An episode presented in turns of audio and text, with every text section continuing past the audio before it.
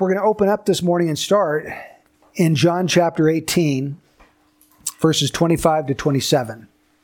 Let's pray. Father, would you help me today to be able to recall and to preach what I've learned about what took place in Peter's life as an example, that we would learn from his example. We pray, Lord, that you would fortify us and strengthen us against the first workings of sin that we detect in our life, that we wouldn't allow them to grow and become stronger and enslave us. Help us, Lord Jesus, today to understand and apply your truth. In your name, amen. In John chapter 18, we have the account of Peter's denial of Jesus. In verse 25, it says, Now Simon Peter was standing and warming himself. So they said to him, You are not also one of his disciples, are you? He denied it and said, I am not. One of the slaves of the high priest, being a relative of the one whose ear Peter cut off, said, Did I not see you in the garden with him? Peter then denied it again, and immediately a rooster crowed. Here we come to maybe the darkest moment in Peter's life. He's forsaken his master, he has denied his Lord, he's acted like a coward. He's ashamed to own Christ when he should have been confessing Christ. And we wonder, how in the world could this happen to Peter? Peter was the undisputed leader of the 12 disciples. He was the spokesperson. He was the one always named first in every list in the Gospels where it gives us the names of the disciples. Peter always heads every list. He was a bold man, he was a brave man. But sin is very deceitful. Sin can creep up like degrees in our life. Almost imperceptibly, sin can start working stronger and stronger within your life unless you cut it off at the beginning. And, you know, people don't commit horrible sins overnight, right? A pastor doesn't wake up one day and say, I think I'll commit adultery today. I've never thought of it before, but I think I'll do it today. It, it happens very slowly over a period of time where sin begins to grow and become stronger in his life, and he's not on guard against it. A person doesn't wake up one day and say, Oh, I think I'll just embezzle my company today. You know, this happens slowly and imperceptibly. So Peter's fall didn't happen overnight either. I want to take you back six months before this period of time when we start to see the seeds of sin beginning working in Peter's life. So go back with me to Matthew chapter 16.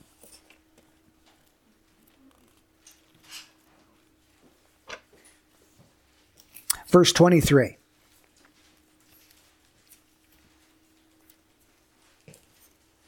I mean, excuse me, Matthew 16, verse 13. Now, when Jesus came into the district of Caesarea Philippi, he was asking his disciples, Who do people say that the Son of Man is?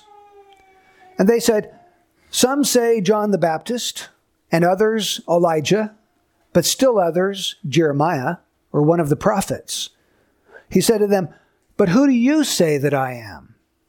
Simon Peter answered, You are the Christ, the Son of the living God. And Jesus said to him, Blessed are you, Simon Barjona, because flesh and blood did not reveal this to you, but my Father who is in heaven. I also say to you that you are Peter, and upon this rock I will build my church, and the gates of Hades will not overpower it. I will give you the keys of the kingdom of heaven. And whatever you bind on earth shall be, have been bound in heaven, and whatever you loose on earth shall have been loosed in heaven. Then he warned the disciples that they should tell no one that he was the Christ. Now, we, we just saw probably the lowest point in Peter's life when he denied his Lord. we have been shifted back six months, and here's one of the highest points in Peter's life. Because Jesus is asking them, well, who do people say that I am? And they give these various theories of who Jesus might be Elijah, John the Baptist, Jeremiah, one of the prophets.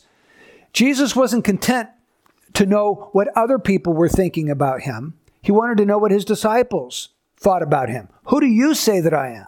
And Peter, always the first one to speak, blurts out, You are the Christ, the Son of the living God.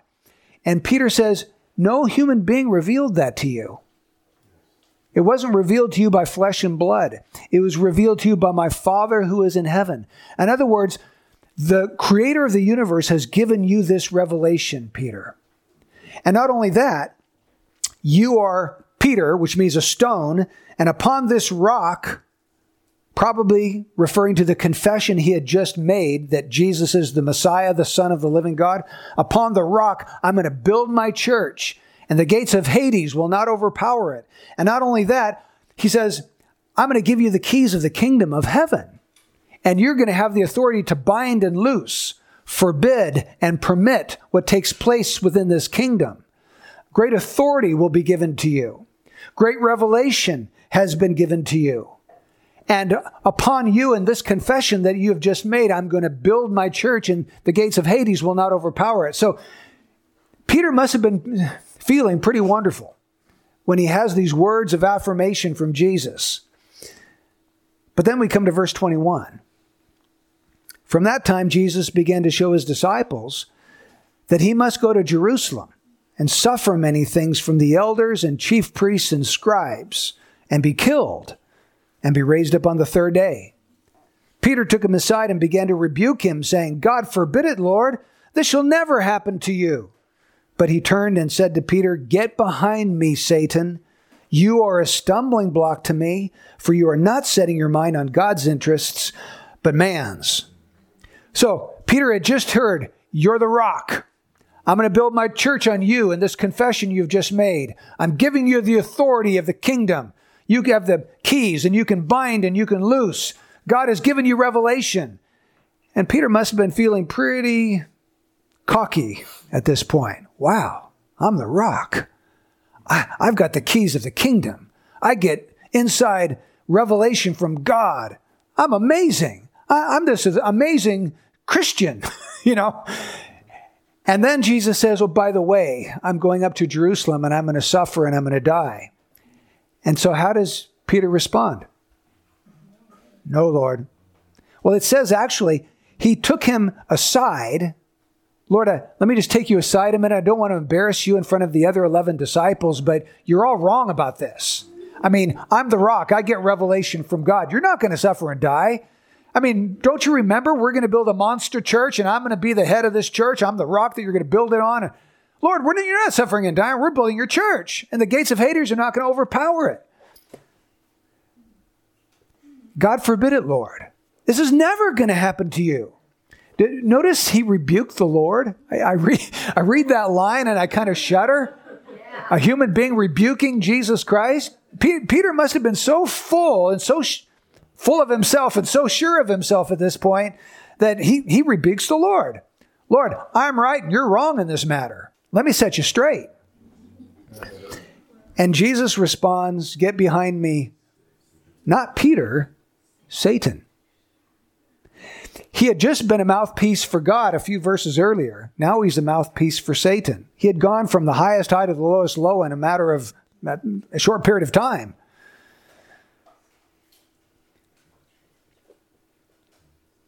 Peter saying, you know, Lord, no demon can stand against us. You've already told us that the gates of Hades will not overpower your church.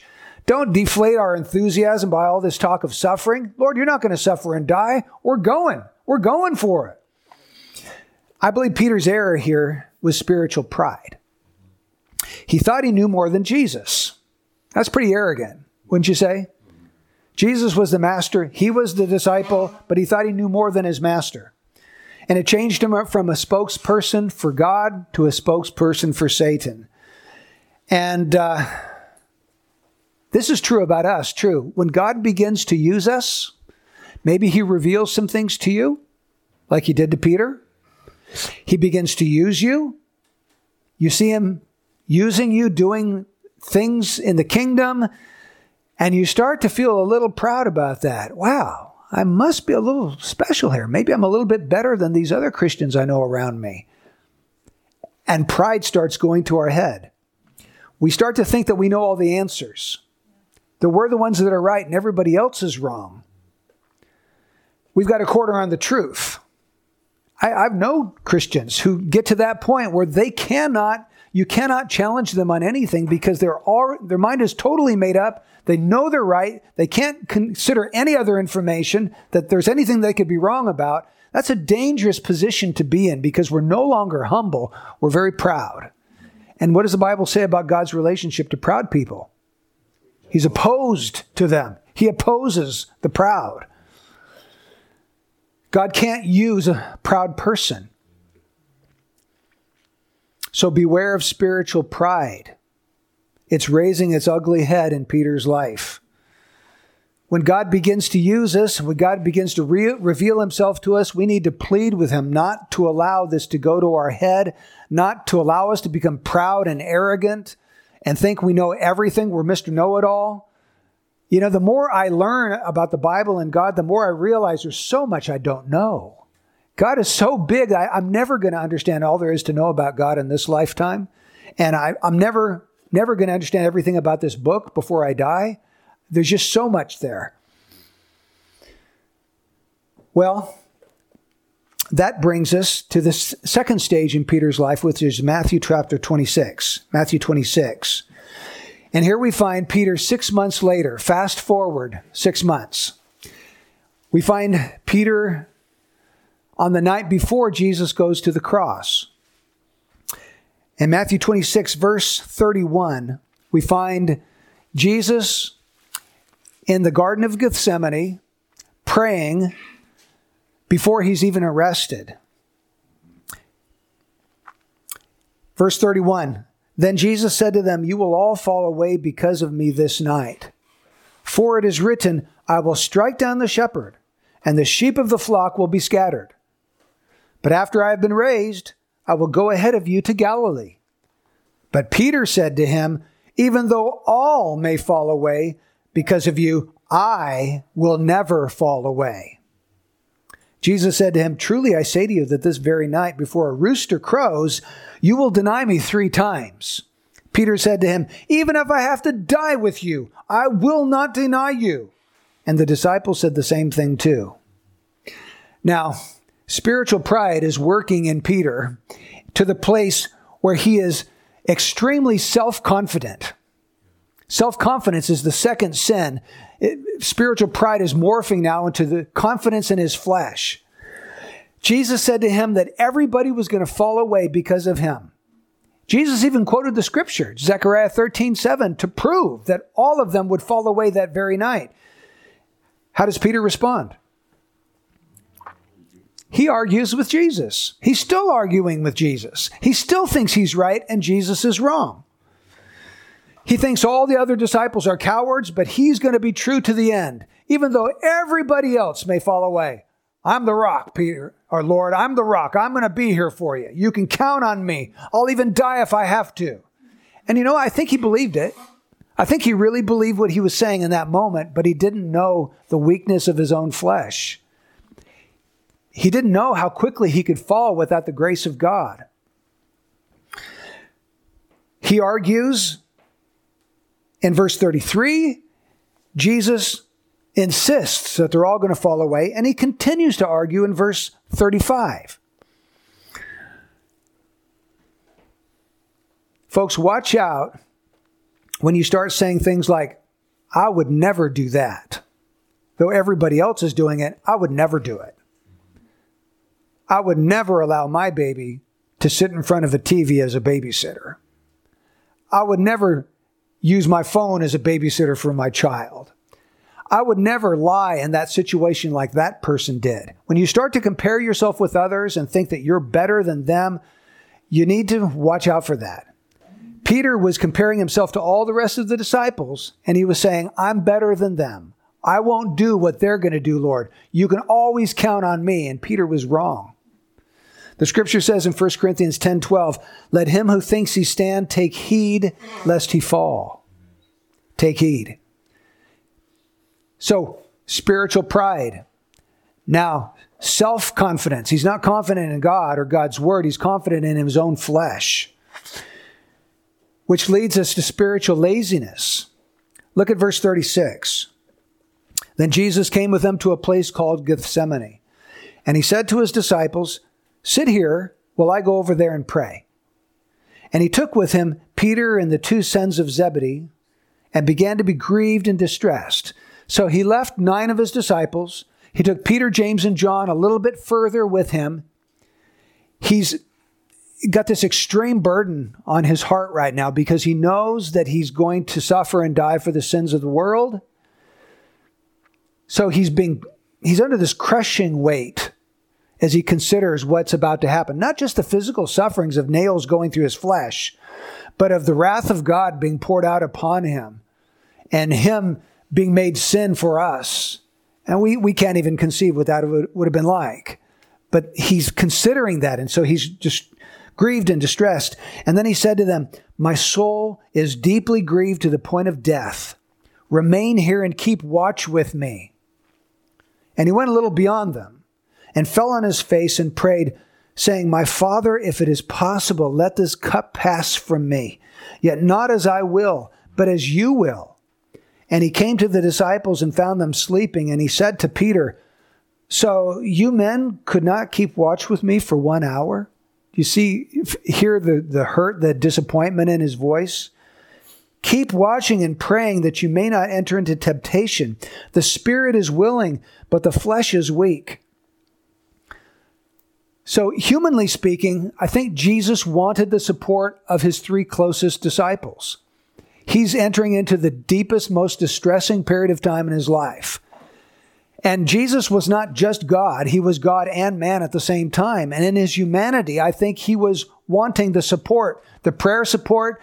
Uh, he want, is wanting his disciples to be on their watch, and he's wanting them to pray, not only for Jesus, but also for themselves because within 12 hours period of time, they're going to face a great trial. Their master, whom they have come to depend on, is going to die. And what, how are they going to face that trial?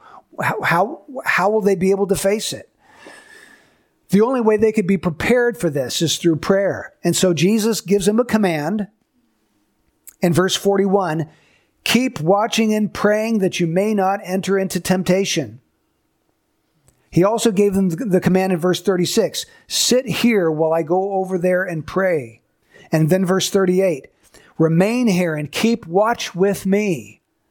But instead of obeying the command of Jesus to keep watching and praying, they fell asleep.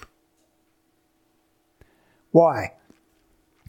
Because their flesh was weak. It says in verse 41 their spirit was willing, their flesh was weak. Our spirit is willing. Your spirit is willing to read the word, to pray, to meditate on scripture, to worship, to serve God, to fast, all of the spiritual disciplines of the Christian life. Your spirit is willing to do those things. It's your flesh that's weak. And the problem is that our flesh dictates to our spirit what we are to do, and we listen to our flesh rather than listening to our spirit. Your spirit says, Rise early and seek me. And your flesh says, I'm just too tired. I'm going to turn off my snooze and I'm going back to sleep. You know, the spirit and the flesh. We become spiritually lazy because we are. Our, our flesh dictate, dictates to our spirit what we ought to do, and we listen to it. So there's spiritual laziness going on. They're sleeping when they should have been praying. And then finally, we go back to John chapter 18. Let's see this final phase in Peter's life. I'm calling this misdirected works. John chapter 18, verse 8. Here we have the chief priests, the scribes, the religious leaders. They've come and they've arrested Jesus. And in verse 8, Jesus answered them and said, I told you that I am He. If you seek me, let these go their way to fulfill the word which he spoke, Of these whom you have given me, I lost not one. Simon Peter then, having a sword, drew it and struck the high priest's slave and cut off his right ear. And the slave's name was Malchus. So Jesus said to Peter, Put the sword into the sheath. The cup which the Father has given me, shall I not drink it? Now, did you notice, even to the very end, Jesus or Peter is still arguing with the Lord. The Lord says, Whom do you seek? And then he says, I told you I am he. So if you seek me, let these go their way. In other words, you can take me, but just let these go their way. Don't arrest them. I'm willing to be arrested and go wherever you want. So Jesus is submitting himself to this arrest. Peter's not. Peter takes up a sword, and I don't think he was trying to cut off his ear, his head. Peter was a fisherman, not a soldier. I don't think he knew a lot about swords. Um, I do kind of admire him. He, he's a brave man. He's standing one guy against all of these other people with one sword, and he's going to go after the guy that's coming to arrest Jesus and take him away. No, Lord, I'm not going to let this happen to you. It's going way back to Matthew 16. Lord, this shall never happen to you. And he's still saying that. This shall never happen to you. You're not going to suffer and die. I'll protect you, Lord. But he's out of step with Jesus. He's out of step with the will of God. If he had been awake in the garden, he would have heard Jesus say, Nevertheless, not my will, but yours be done. He would have heard Jesus say, Must I drink this cup? And he recognized that Jesus, by the end of his prayer time, had submitted and surrendered himself to drink the cup which the Father had given him to drink. And that's why Jesus was giving himself up to arrest. He was surrendering, but Peter was resisting. So they were at odds with each other at this point. I wonder when I think about Peter, do we keep the Lord busy putting on ears that we cut off? We think we're doing the right thing. I think Peter thought he was doing the right thing here, but he was doing the wrong thing. Jesus has to rebuke him and say, Put the sword into the sheath. The cup which the Father has given me, shall I not drink it? Peter, you're fighting at cross purposes with me. Put the sword up. We think we're doing the right thing in the moment, but we're doing the wrong thing because we've lost connection, we've lost communication, we've lost communion with Christ, and we're not hearing from Him anymore. We're doing things in the energy of our flesh. We're wailing our swords around, cutting ears off when we should be putting the sword into its sheath and surrendering to the will of God. We can create lots of messes that the Lord has to go around and clean up behind us. I think that's what happens when we no longer commune with the Lord. We no longer spend time in prayer. We no longer open up His Word and let Him speak to us. And we just start doing things that in our own mind we think are good. And they're not. We're out of step now. We're out of step with the Spirit. Now, notice this chain. Starts with spiritual pride, that spiritual pride leads to self confidence, where Peter is so confident now that he's not going to deny the Lord even if he has to die. That self confidence leads to spiritual laziness. He neglects the spiritual disciplines. He feels like he doesn't need them. He's got it all together. He's the rock. He's the spiritual one. He's more spiritual than all the rest of the disciples. Why should he have to watch and pray? So he's neglecting now the disciplines that will keep him close to the Lord. And that leads to these misdirected works, like chopping off the slave's ear.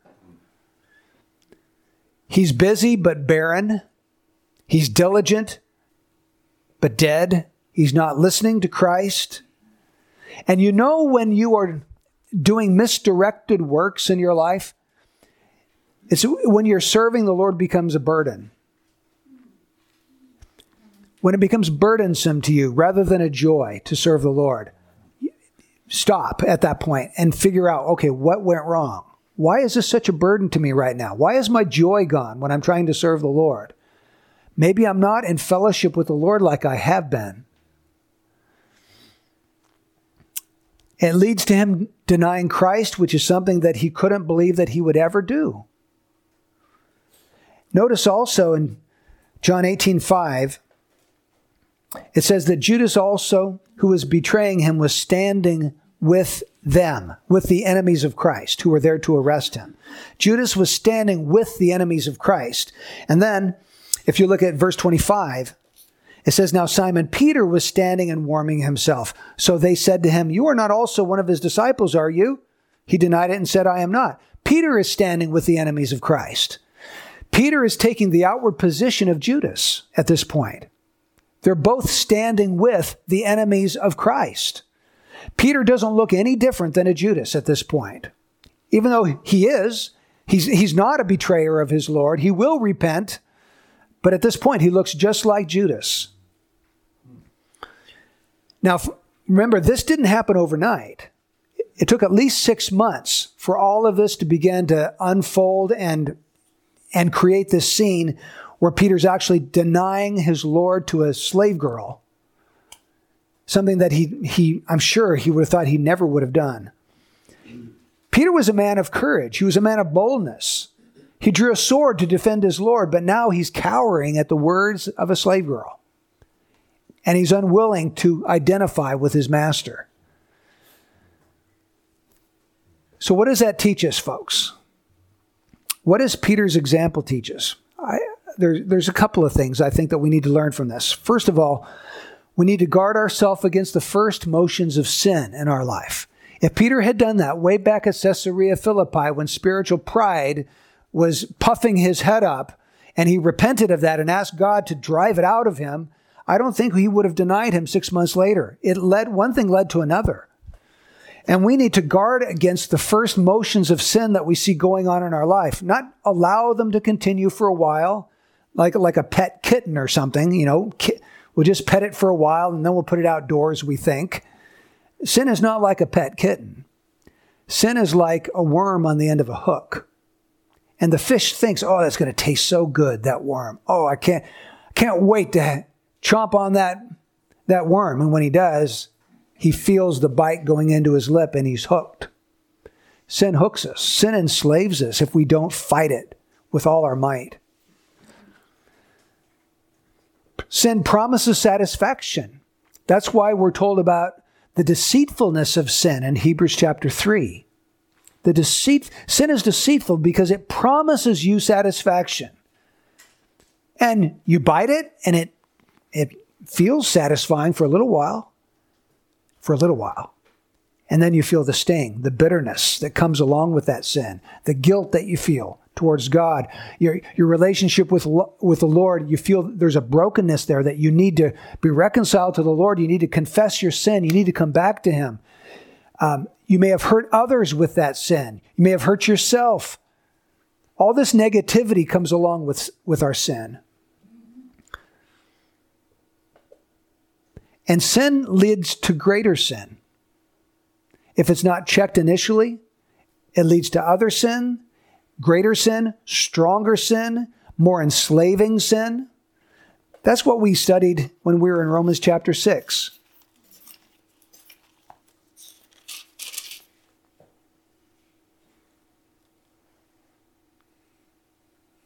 In verse 20, Paul says, For when you were slaves of sin, you were free in regard to righteousness. Therefore, what benefit were you then deriving from the things of which you are now ashamed? For the outcome of those things is death.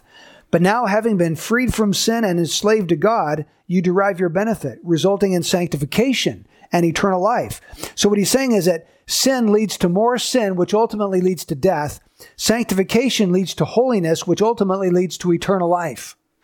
Sin leads to sin, sanctification leads to holiness. It's kind of like leprosy. I believe leprosy was something that God intended for us to see sin. It's a picture. It, it looks grotesque because sin looks grotesque to God. It spreads. It's a contagion that spreads throughout your body and it can spread to other people because sin isn't this little self contained unit. Sin can break out in your life and it can lead to other sins unless you deal with it quickly and severely. In Romans 13, 14, Paul says, Make no provision for the flesh in regard to its lusts. Don't make any provision. Don't store up something that sin will feed on. It reminds me of what Jesus said in Matthew chapter 5. Let me look at that. It's Matthew chapter 5, verse 29. If your right eye makes you stumble, tear it out and throw it from you. For it is better for you to lose one of the parts of your body than for your whole body to be thrown into hell. If your right hand makes you stumble, cut it off and throw it from you. For it's better for you to lose one of the parts of your body than for your whole body to go into hell. Jesus, I believe, is indicating that if we allow sin to rule and reign in our life, we are destined for hell. It doesn't matter what profession you make. Is sin your master? Is it enslaving you? Are you surrendering your life to sin? Is it the pattern of your life to surrender to sin? It's going to take you to hell, Jesus says. And so rather than allow your whole body to be cast into hell, deal severely with the first motions of sin. If your right eye is causing you to stumble, pluck it out. And I don't think he meant that literally. I think all of us kind of instinctively know he's not talking about gouging your eye out or actually cutting off your hand. He's saying deal severely with you, Be, with that thing, with that sin problem that you have. Deal with it. Repent of it. Turn to Christ. Plead with him to give you victory over that. Take it seriously. Because if you don't, if you end up living in sin, the end of that kind of life is hell, according to Jesus, not heaven. So, brothers and sisters, let's guard ourselves. Over in 1 Peter 5, it says, Beyond the alert. Watch out for the devil. He's like a, a roaring lion, prowling about, seeking someone that he can devour. So it's not just your flesh that you have to wash out against. You have an enemy. The devil also would like to destroy you. He's looking for ways that he can, he can come against you. And we're to be on our guard against him. We're to be on guard against sin in our life. If you are far from God this morning, then what the Lord is saying is to repent. That's what Peter did. That proved that he was a genuine disciple because when he was confronted with his sin, he truly repented. It's Bible says he went out and wept bitterly over what he had done to the Lord. Have any of you ever been in that place where you just felt so bad of what you've done? You know, bitter weeping is the only thing that you can do to express yourself. If you're far from God this morning, repent. Weep bitterly. Mourn over your sin. James, it says, mourn and grieve and sorrow. And then your sorrow will be turned to joy if you will repent of your sin. Lord, we thank you for speaking to us today and thank you for this negative example in Peter's life because it teaches us how we can easily fall and how damaging pride is and how we need to have no confidence in our flesh and that we do need to cultivate diligence in the spiritual disciplines. Lord, speak to us about any sin that is going on that we're not even seeing. Maybe we're blind to it. Speak to us about it, Lord, that we can fight it by the power of your Spirit and put these things to death. May they not gain hold, Lord. We don't want any of these to enslave us. We want to be free in Christ, to follow Jesus fully. And now we pray, Lord, you just prepare our hearts as we celebrate the Lord's Supper and remember the body and blood of our Lord given up for us in death that we might have life. In Jesus' name, amen.